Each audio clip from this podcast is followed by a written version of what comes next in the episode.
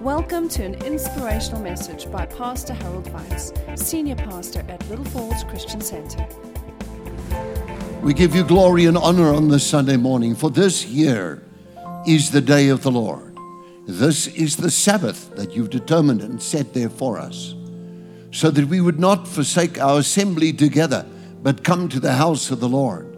Be filled with the Word of God, strengthened with all power in the inner man, with the spirit of wisdom and revelation, all the time permeating every part of our inner being that we may have revelation in the knowledge of Christ Jesus, our Lord and Savior, in all spiritual wisdom and understanding, discerning and all the gifts of the Holy Spirit at our availability.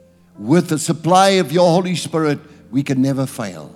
With the presence of your power in our lives, we can overcome anything. For Lord, yours is the kingdom, the power, and the glory. Feed us with your word feed us with what inspired generations and generations of people over thousands of years to serve the living God. We thank you for it in Jesus' name. All God's people said, Amen. It's very good to see you all as we come to the end of our winter season. From here is the turning point, and the days are becoming warmer now. And so, uh, we're looking at a different point of view.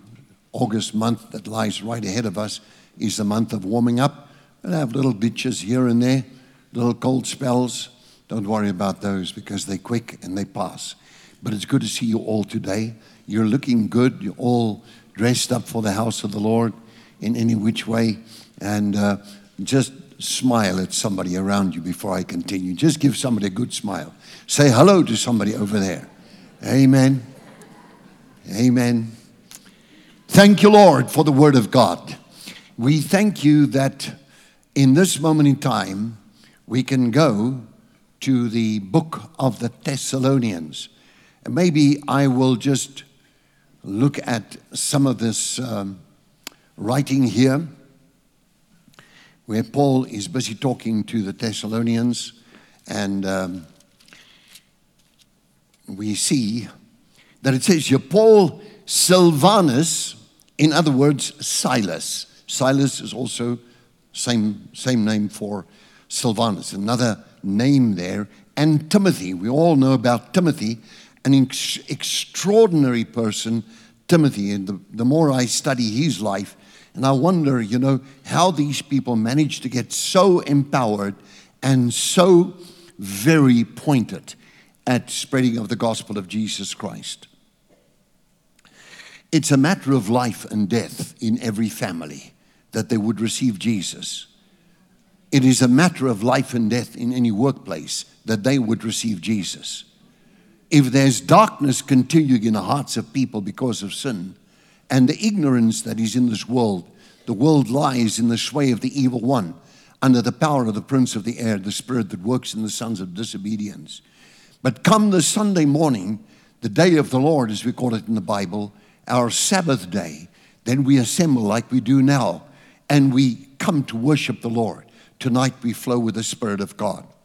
Now, if I look at this here, Paul writes to the church of the Thessalonians in God the Father and the Lord Jesus Christ. I will not read all of this but I will tell you about what happened here. Two very important things. Paul the Apostle went on his missionary journeys.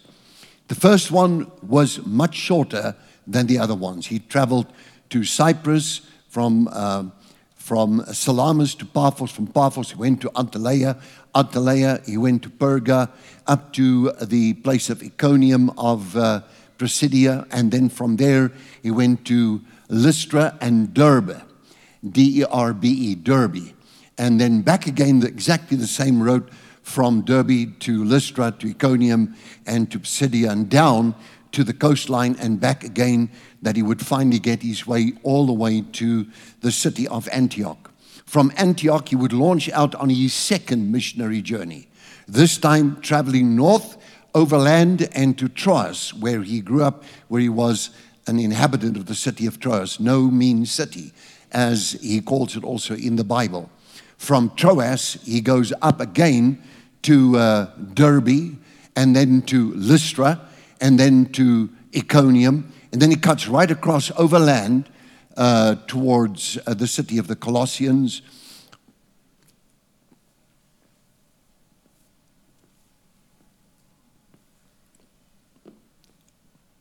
He arrives in Ephesus, spends three years of fervent labor for the Lord, has a huge impact on that city, has to deal with things that aggravate the spirit of anybody that's godly.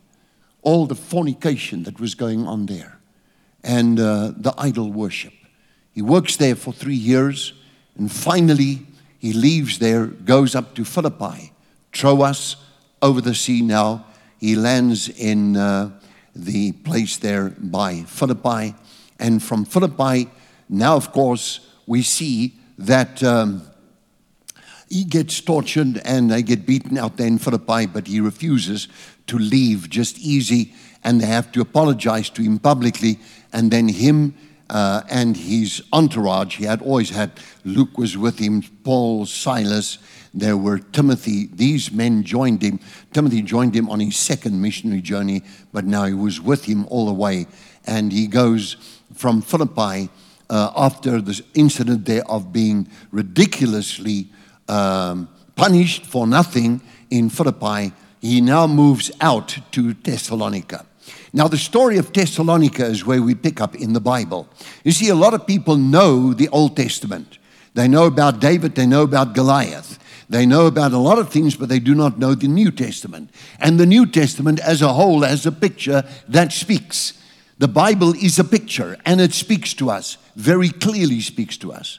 And uh, so, if you listen to all these places, you see what happened there, uh, you realize that, that this man, when he arrives in the place of Thessalonica, it is an amazing thing because for three weeks he teaches in the synagogue. He always goes straight to a synagogue, always finds, like even in Athens, he first goes to see if there's a synagogue, except when it came to Philippi, then he went to the seaside because there were not enough Jews. They normally have their own synagogue, but there wasn't one, so they go down and they get Lydia, the seller of purple, and the whole story that happened there in Philippi. We spoke about that. Here we are in Thessalonica or Thessalonica, as they would say, depends on what you want.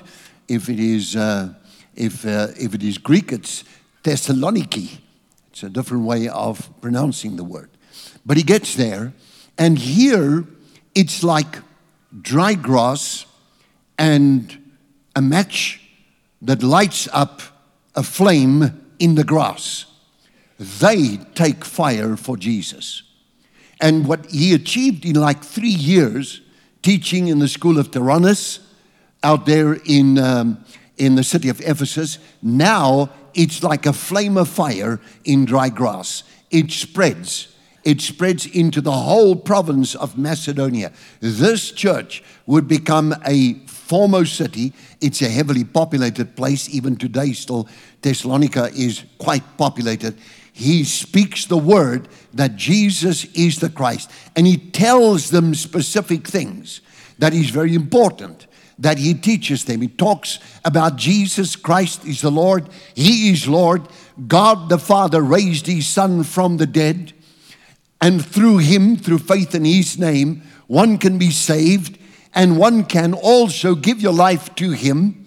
He would come into your life, you'd become a temple of the living God, and then there is this wonderful thought that washed away, all of your sins are washed away and filled with the Holy Spirit, you have something to look forward to, namely the resurrection from the dead. So, with that being said, there were some Jews after three weeks that really got um, aggravated by Paul and his teachings, and he had his whole entourage, of which I named the, men, the named named them, uh, mentioned the names of those men that were with him. He had a few people that traveled with him at all times, and they were protecting him like he was the key man at that time. And of course, the key man, even to us today, that he would lead us through his letters that were read more than anybody else's letter in the history of the planet. Everybody's reading the letters of Paul. Uh, but some people read our letters and see what it was. I once saw a man of God, John G. Lake, in a letter that he wrote, and I thought to myself, this is a man of God that writes just here. And I treasured that letter, and I actually eventually it disappeared in all my documents, but uh, it's got to be somewhere where John G. Lake, that planted the church in Africa here, from uh, landing in Cape Town, coming up north, and even ministered out in Krugersdorp and uh, also in Doornfontein out there towards Braamfontein, Johannesburg. But there, about eight kilometers from where I live right now, was the church of John G. Lake. He writes a letter. And man, I tell you, I've never read, read any letter from anybody in this day and age like that letter of John G. Lake. But be as it may, Paul also now, because of these people, that uh, the Jews out there in Thessalonica, they gather themselves a bunch of what um, the Bible called low lives. Literally, the Amplified Bible talks about low life people. They, of course, uh, gather all these like what uh, the Living Translation called like scoundrels, and they stir up, uh, you know, just a, a rebellion in the city and of course, at that time, Paul is taken down to the seaside and he's got to go on sea towards Athens. Now, in the meantime, there's all this happening, and of course, they take a security against the life of, of Jason, that he would be there as a surety for this situation that took place there, which really meant nothing because it was an illegal strike, if you will. It was an illegal rebellion there. They tried to get Paul, but he is on the way to Athens. Now, as I told you now about this story to bring you in the picture of we talk about Moses, we talk about Daniel, we talk about, you know, the Babylonian captivity, but do you know your New Testament? Do you know under what circumstances, what was written to whom and where. What happened in the cities that caused Paul to write letters, those letters apply to our lives. We read the letters of Paul all the time. You find verses in there, they absolutely apply every one of his letters to everybody in this place. There is a message in his letters to you and I. If we read the Bible every day, we'll find something in his letters to, towards us. Now, written about 50 years AD, this letter happens to the Thessalonians. But I need to tell you a little bit more about this situation. Paul is overcome with love for the Thessalonians. He loves these people. They respond like, like I say, a fire in the hot grass or in the summer grass, or this time of the year we have the dry grass. They respond to the word of God. They grow quickly. It's amazing what one can achieve with the help of the Holy Spirit within a short period of time. As it is written, and as I study and research in these documents, which I've done in times past and even again refreshed a week ago, this past week, it is said that Paul spent in totality about three months in Thessalonica. And so from there, he would go to Berea, and uh, from Berea, there he found people that were that were really keen. They were noble minded. They searched the word daily to see if it was so. But now, with the rebellion that happened in Thessalonica, he moved on. He sends back Timothy because he is absolutely falls in love with this place.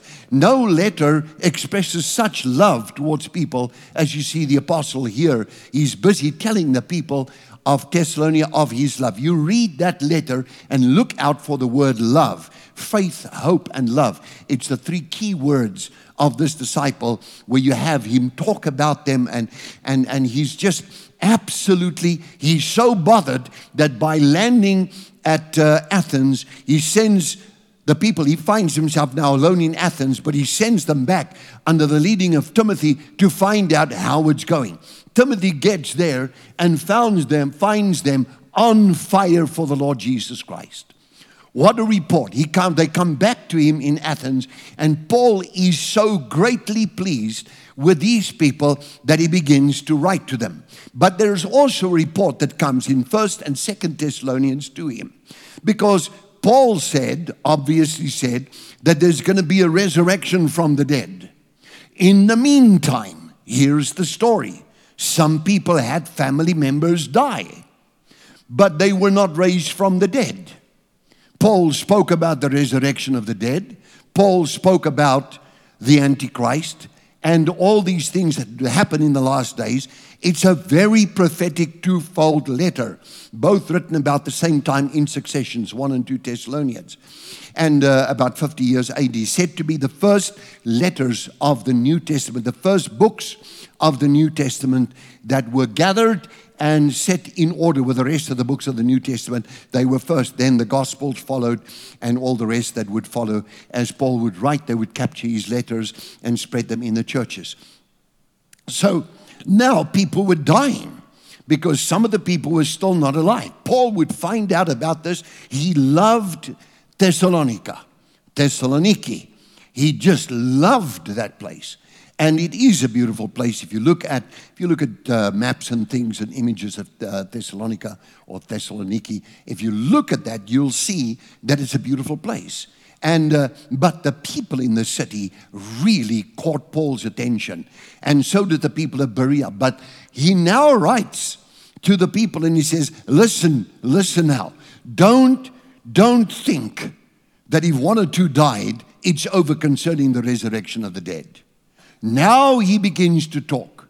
He says, and I want to just attract your attention to some verses here which he spoke, and he spoke with such power.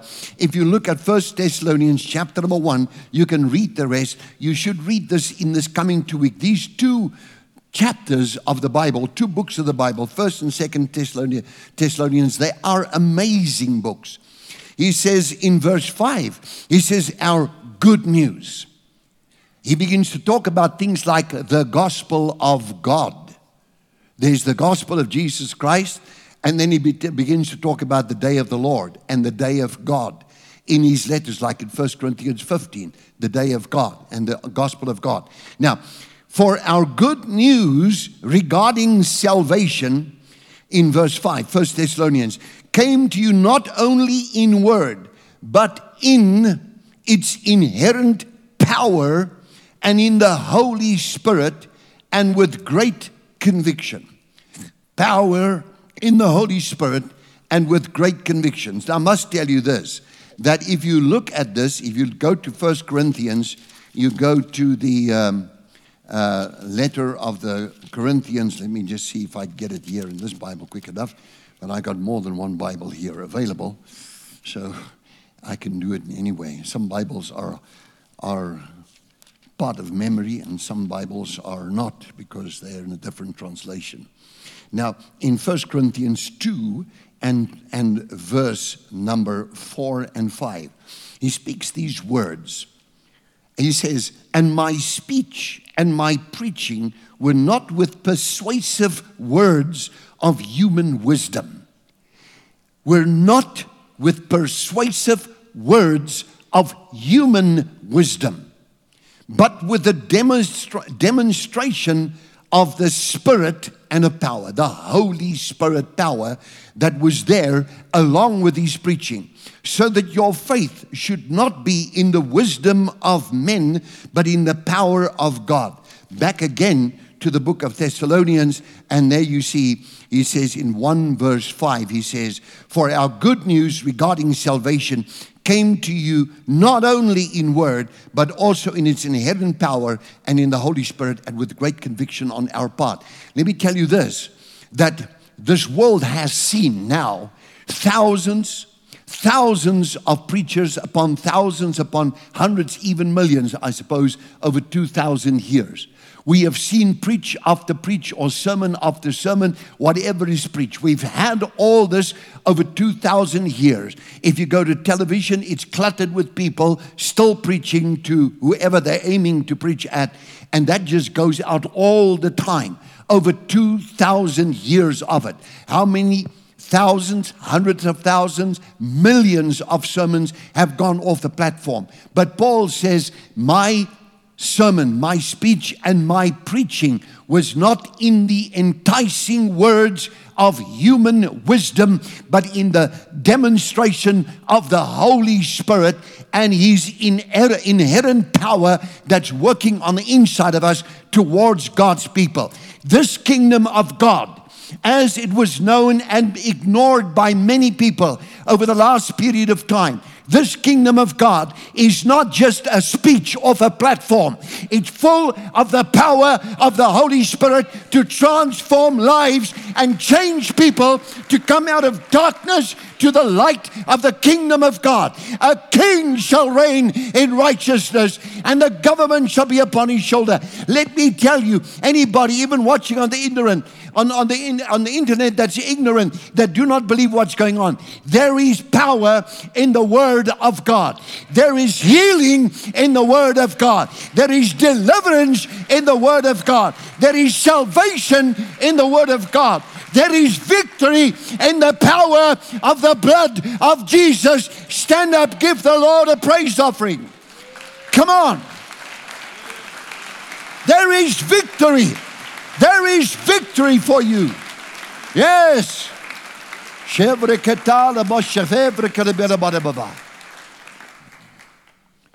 Okay. Waar was ons?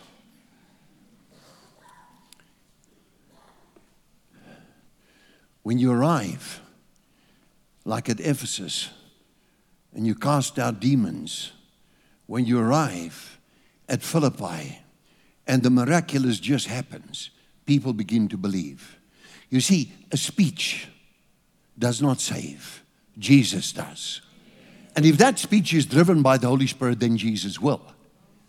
Because there's always, how many of you want to know what the Holy Spirit is saying to you today? Okay, let's go on with this. I want to take you, therefore, to what was the whole thing about Paul. Now, the people are saying, but you know, now we're grieving. There's some of our loved, loved ones have died.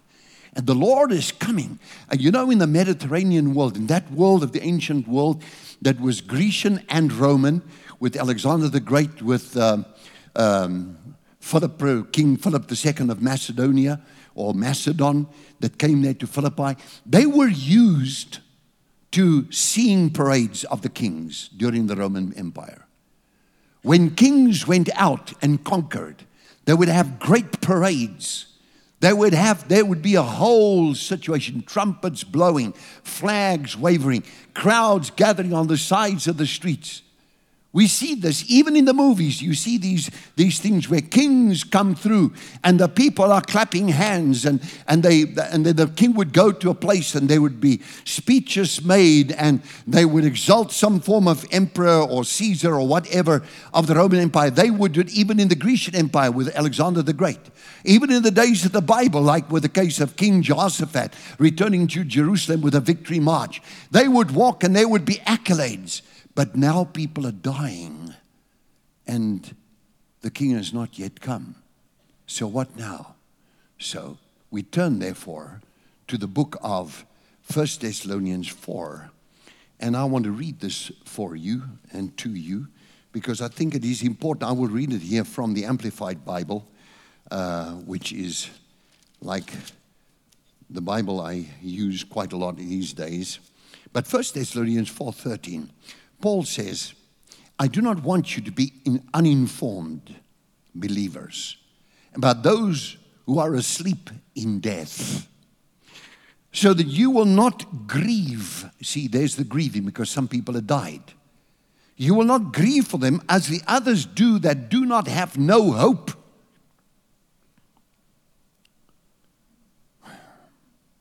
Beyond this present life.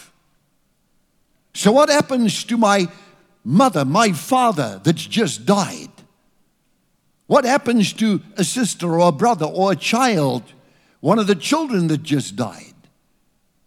But if they died in Christ Jesus, blessed are they, for they will come out of that ground again. Can you say amen? They will be raised from the dead, as others do have no hope beyond this present life. For if we believe, verse 14, that Jesus died and rose again, as in fact he did, Amplified Bible, even so God, in the same way, by raising them from the dead, will bring with him those believers who have fallen asleep in Jesus. In other words, if I take it in this particular uh, rendition here, it says here uh, in verse 14 For if we believe that Jesus died and rose again, even so God will bring with him those who sleep in Jesus. For this we say to you by the word of the Lord, that we who are alive and remain Thessalonians, Little Falls Christian Center, Roodepoort, let me tell you today that you will not precede your family members who have died and are asleep in Christ Jesus, but they will first be raised from the dead, and then you will also be changed for them. In a twinkling of an eye, it will be like that when you receive your glorified bodies. Is this too much for the living God who created all the universe, everything in creation that, that even exists, even the angels of God?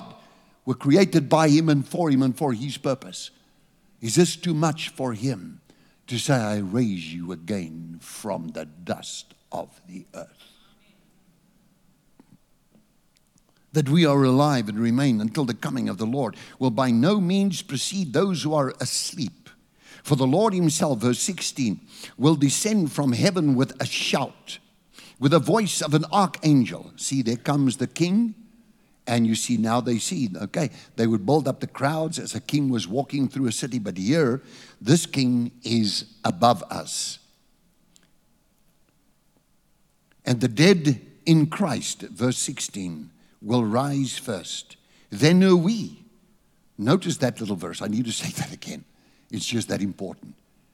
Thessalonians, don't worry, don't be concerned. You have hope. There's not a, there's not a case of you have. You shouldn't mourn like those who have no hope because you must know that's a temporary separation from that person. That person's coming out of that grave. That person's not staying there. And the dead in Christ will rise first. Verse 17. Then we who are alive and remain. It's like you say, you're standing on the earth, they're below the earth. We who are alive and remain shall be caught up, harpazo, that means, okay, the Greek word for harpazo is like this. I'll do it like this. I'll switch this mic off. It is switched off. Put it down there. Put it down there.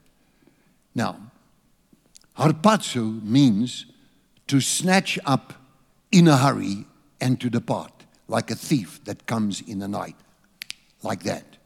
So it is, it is like this happens, the people below the ground they are changed and receive glorified bodies.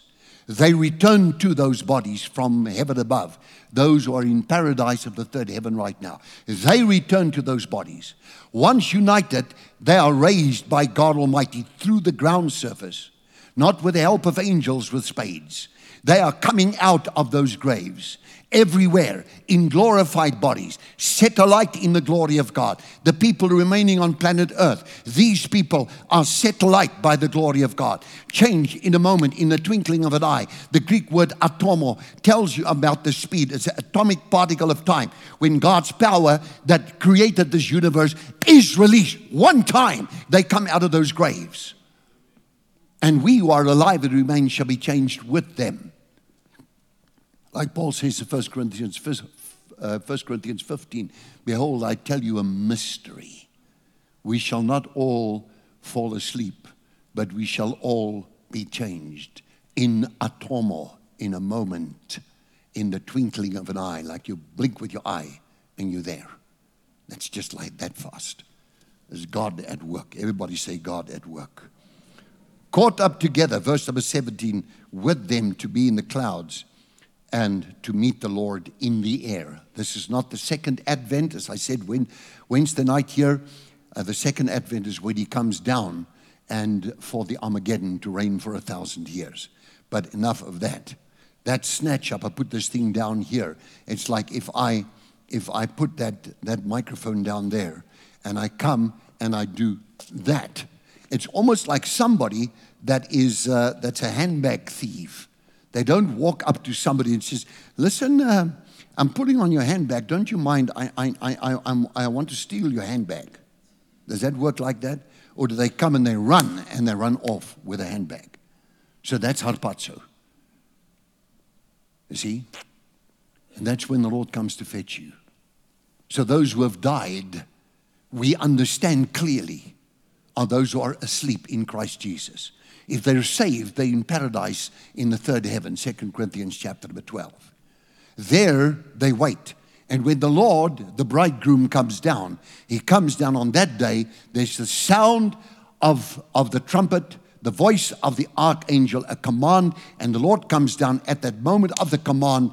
The power of God is released. There's power in the word of God. There's power in the commands of God. When God gives the command, he releases his power, brings the people out of the graves, and they are united with you who know them, who know your family, and some of your family that you don't even know, that you haven't met.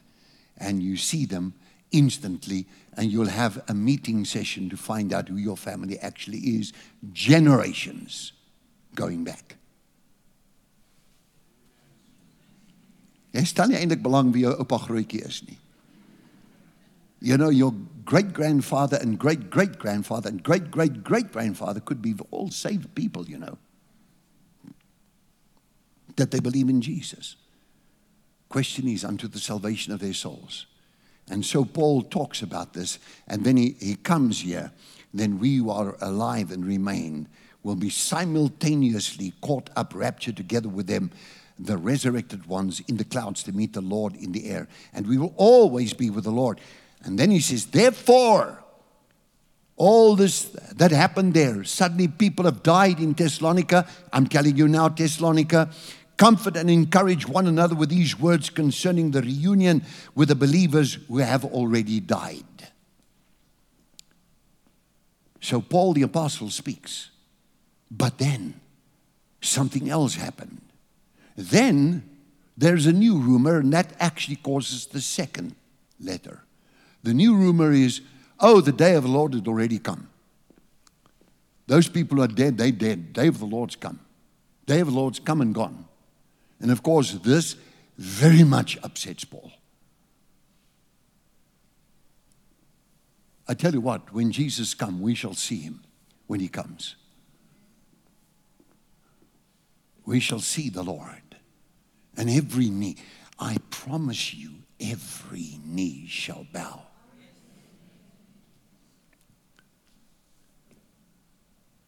Now, at this point in time, when they said the day of the Lord has already come, Paul starts penning his second letter and he says, Whoa, wait a minute. The day of the Lord will not come unless. Second Thessalonians chapter number two for you right now. He says in Second Thessalonians chapter number two, and he begins to talk again with the people. You know, we as as we are Christians, we should know these things clearly. You see, First Thessalonians chapter number 4, verse 23 speaks about Jesus coming to get us. But then what happens after the church has departed? And how will be the time of the world when the church is going to be departing? So he says here in Second Thessalonians and in the second chapter, he begins to unfold the profile of what must happen. We see it running along with Revelation chapter number six. We have the four horses of the apocalypse. And you have Revelation 6, you have the rider on the white horse. Revelation chapter number 13, the Antichrist coming out of the sea, the peoples of the world. And then we see how it goes on to Revelation from 13 through to 16. We see how the Armageddon takes place, uh, Zechariah chapter number 14, and we see the, the Armageddon takes place. We see Mystery Babylon 17 and literal Babylon 18 destroyed, and finally the Lord coming down. Now it's the rider of the white horse, Revelation 19 from verse number 11 and he destroys the Antichrist with a sword that comes from his mouth, the breath of his mouth, the sword of his mouth. Now, chapter number two of Second Thessalonians. Now, in regard to the coming of our Lord Jesus and our gathering together to meet him, we ask you, brothers and sisters, the people of Thessaloniki, Thessalonica, not to be quickly unsettled or alarmed either by a so called prophetic revelation of a spirit or a message or a letter alleged to be from us to the effect that the day of the Lord has already come.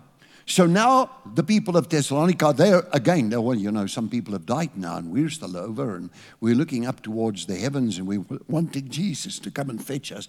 Paul has just wrote, wrote, written a letter to them and said to them that they will all come out of those graves. And now he says, but when the day of the Lord comes, he says, let no one deceive you.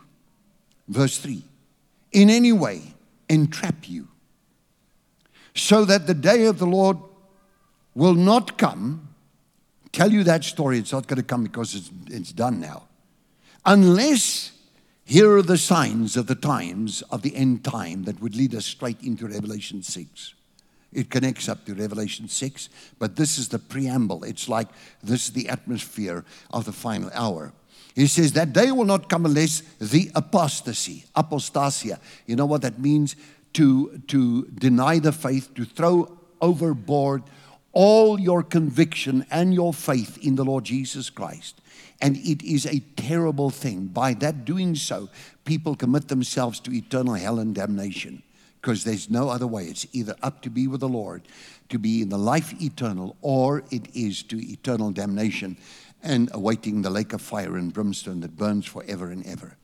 Let no one, verse 3, deceive you in any way and trap you, for that day will not come unless the apostasy will come first. The afval, the falling away, the apostasy. You see? It's almost reminding me of the book of the Laodiceans, the lukewarm church, where God says, You know what? I've come to you. And you know what? I would that you'd be either cold or hot. But now, just because you're lukewarm for me, I will spew you out of my mouth. But here it says, it goes on, it says apostasy then comes first. The great rebellion, the abandonment of faith. The great rebellion, the abandonment of faith by professed Christians. Chapter number two, Amplified Bible, verse number 14 as we go on here. It's actually number three, sorry. The abandonment of faith by professed Christians and the man of lawlessness. This is the Antichrist. Here we clearly have a description of the Antichrist. He's called the man of lawlessness is revealed, the son of destruction, number two, the Antichrist, number three, the one who is destined to be destroyed, number four, who opposes and exalts himself, verse four, number five, and exalts himself so proudly and so insolently above every so called God or object of worship that he actually enters and takes his seat in the temple and publicly proclaims that he himself is God. This is the Antichrist. This is the Antichrist. Do you not remember that when I was still with you, I was telling you about these things? You see, they heard the story, but now Paul put it in sequence in order that they might also know the story. That's why these two chapters provide the Christian who reads them with a surety and a security, assurance, confidence, faith that you would not be like those who have no hope. And you know now what restrains him from being revealed.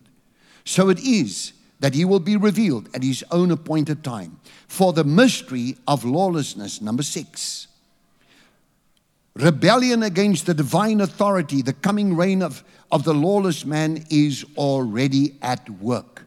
So there are many antichrists around, says the book of 1 John tells us, chapter number 2, 3, 4. But he's restrained until only until he who comes, who now restrains it, is taken out of the way. God is holding this thing under his control. And at the moment of the restraining that it's over, everybody's departed to be with the Lord in the air. The time has come. If the rapture of the church takes place today, you may know that tomorrow this could happen, what we're reading here now. Then the lawless one, number nine, the Antichrist will be revealed. And the Lord will slay him with the breath of his mouth and bring him to an end by his appearance at his coming. The appearance of the Lord at his coming.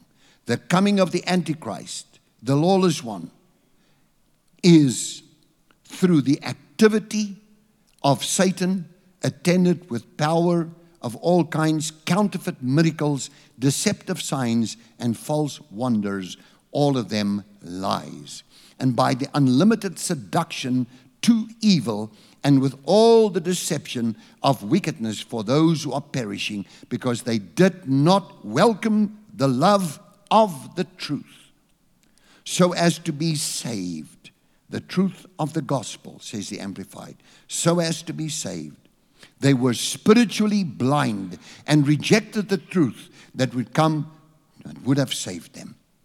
Because of this, God will send upon them a misleading, a strong delusion, a misleading influence, an activity of error and deception. So will they will not believe the truth, but they will believe the lie. It is very easy to believe the lie. It is said that you know one positive person can influence three people to also be positive. But one negative person can influence 25 people to also be negative. If you have one negative person, they can stir up a rebellion, as Paul the Apostle received it, yeah. And as we see now, he clears up one issue. Don't worry, the Lord is coming, he's going to take you out of the graves. Number two, the Lord has not come because the Lord will only come once the Antichrist is made manifest. And so we see that the church departs, like in Revelation chapter number 3, 2 and 3, and then specifically Revelation chapter number 4, when he heard a voice from up there in heaven that says, Come up here, and I will show you the things which must take place after this. After what? After the churches. Now, everybody who is saved, everybody is in heaven above. Now, all the saved saints of all the ages are gathered before the throne of God and they sing a song You are worthy to receive the scroll and to open the seals thereof because you have you have saved us. You have saved us from every tongue and tribe and kindred and nation from all over the planet. God is from one blood created all the nations of the earth. And then the lamb takes the scroll opens the scroll bang out comes the rider of that white horse there of Revelation chapter 6, that's the Antichrist, is not the rider of the white horse of Revelation 19:11. Why? Because he has a crown and he has a bow. You don't talk about arrows there. He goes out conquering and to conquer. But Revelation 19, he wears many crowns. He has a garment dipped in blood. His name is the Word of God. He's the King of Kings. And with a mouth with the sword that comes from his mouth, he destroys the Antichrist in that day. And the Antichrist and the false prophet are cast into the lake of fire and brimstone, where they shall be forevermore. And the devil in Revelation 20, from verse number 9 and 10, will be cast into the lake of fire and brimstone. So the beast, the false prophet, and the Antichrist are the first three to find their way into the lake of fire and brimstone. Then comes the eternal judgment, the great white throne judgment. So now, we all have family members that have gone ahead of us, right? Also, we have hope. We're not like people without hope. Also, we know that we do not have to concern ourselves with what happened with the Antichrist because that comes afterwards and the church will depart first. First Thessalonians. God is the God of order, and it tells you in 4 verse 23, tells you about the departure of the church. Did you get anything out of that? Prophecy is there to give you faith, not doubt.